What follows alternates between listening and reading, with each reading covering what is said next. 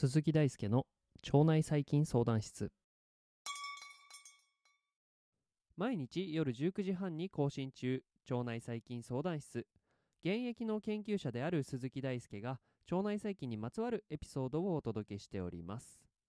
今回のエピソードでは今週1週間扱ってきたテーマである生活習慣と腸内環境腸内細菌の関係についてまとめるとともに来週お話しするテーマの告知をしていきたいと思います。生活習慣として今週は運動や睡眠喫煙そして飲酒について取り上げてきました、まあ、結構内容もボリューミーだったので、まあ、早速おさらいをしていきたいと思います。今週は、まあ、生活習慣と腸内環境の関係についてテーマだったんですけれど、まあ、生活習慣というのはま日々繰り返し行う行動だと思いますがそのさまざまな活動の中からえー、今回は運動や睡眠喫煙飲酒の4つに着目してお話をしていきます。まず運動と腸内環境の、えー、お話についてですが、まあ、運動とねこれ一括りにしても、まあ、内容は様々なので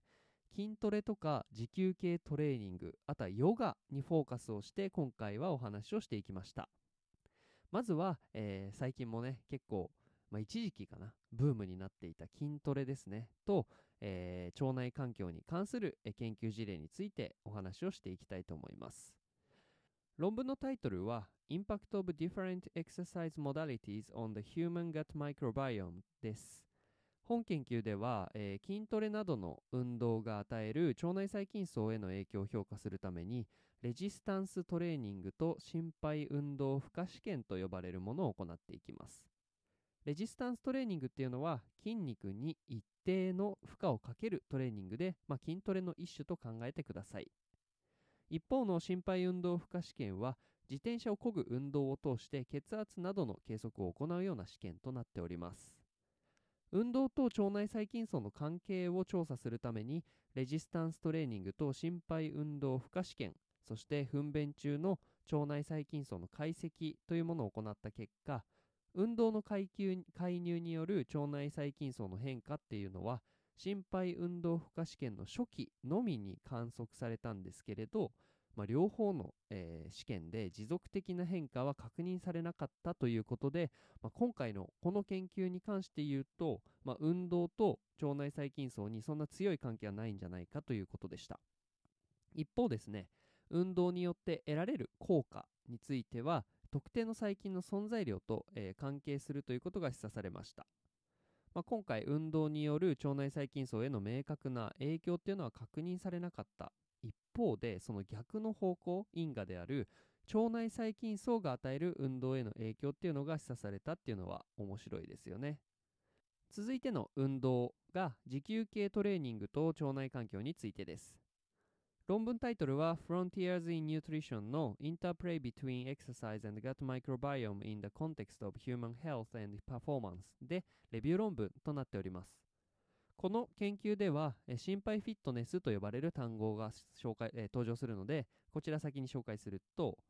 呼吸系と循環系、まあ、呼吸系は、まあ、主に口から空気を吸って肺に空気が流れるまでの呼吸系と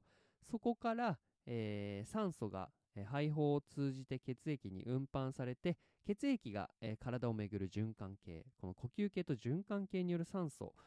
の、えー、まあ、供給能力って言ったらいいのかな？体中への供給能力のことを心肺フィットネスと呼ばれていて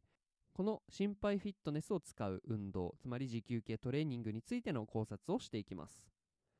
近年の研究から腸内細菌層と運動の関係を明らかにする報告が集まってきていますがえこの研究では持久系トレーニングに関連する研究の知見をまとめて、えー、適度な運動によって腸管透過性を低下させて免疫機能として健全な状態に体を保ちかつ短鎖脂肪酸の酸性菌が増加するということでした。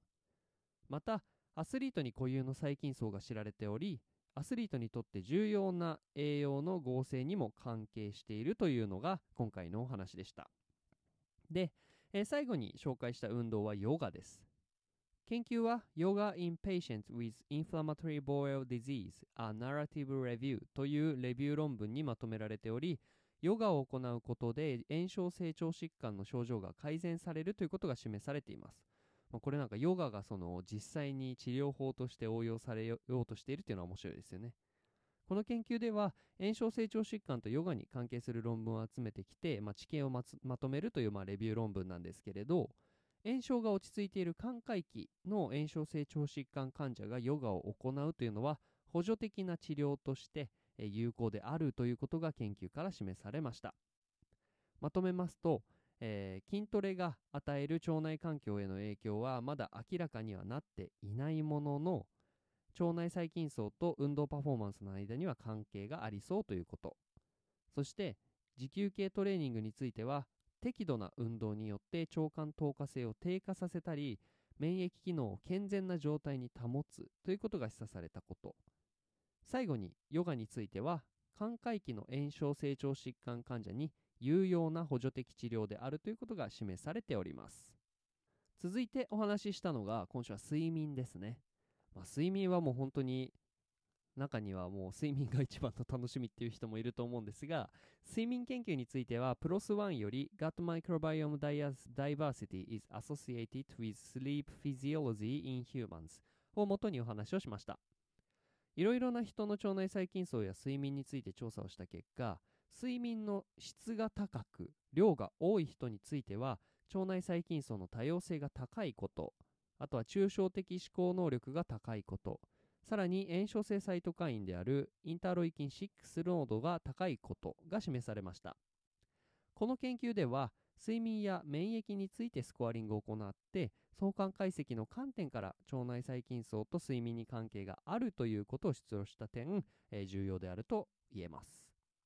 まとめとしては、睡眠の質が高く量が多いと、えー、腸内細菌層の多様性が高くなる傾向にありそうだということでした。はい、どんどんいきますと、え、続いてが喫煙ですね。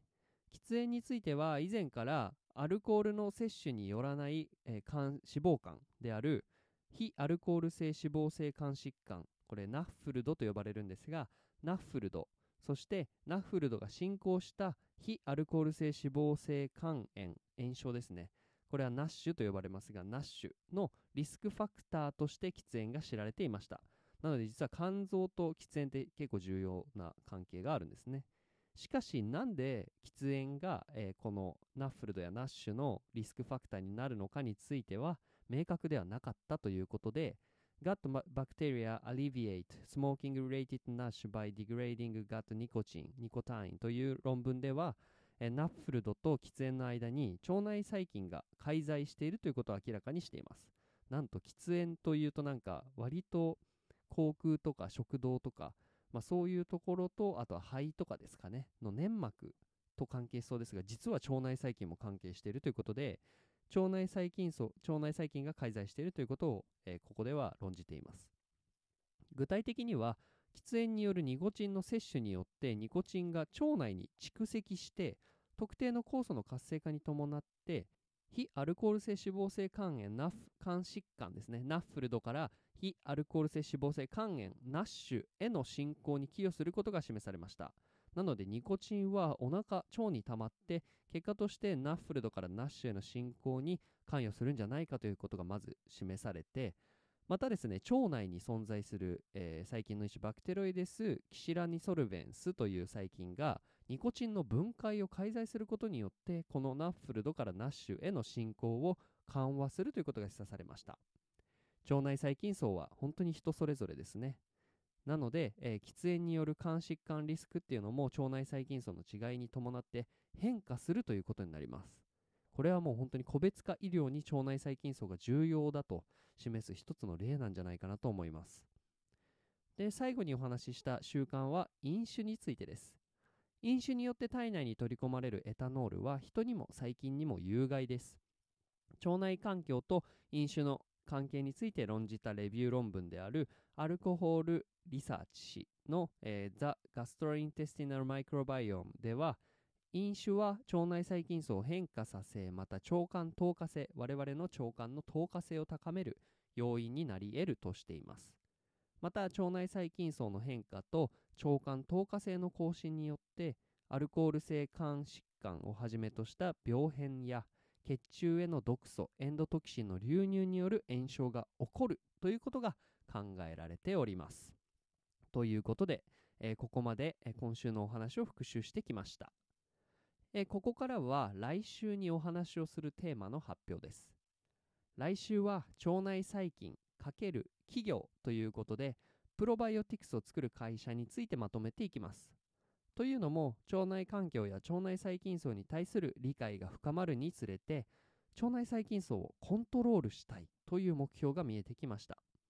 これによって健康を維持したりとかあるいは疾患や薬剤の応答性走行性を改善するなどの走行率を改善するなどの効果が期待できるためです。とは言ってもプロバイオティクスを作る企業はいろいろあるのでその一部を紹介できればと思っております。紹介してほしい企業があればぜひ教えてください。来週は4社ほど紹介をしてから総括をして12月31日には今年の締めくくり会1月1日には新年挨拶を予定しております。今年も最後までお付き合いくださいませ。ということで今週のエピソードテーマはいかがでしたでしょうか？ぜひ感想を聞かせていただけると出場は嬉しいです。個人的には喫煙と腸内細菌層の関係がとっても興味深いと感じました。生活習慣は人それぞれだからこそそこに宿る腸内細菌層も人それぞれです。したがって体質や薬剤の走行率も変化するということが容易に考えられます。だからこそヒトマイクロバイオームヒト細菌層の調査と個別化医療の親和性は非常に高いというのが、まあ、今週を通しての、えー室長個人の見解です。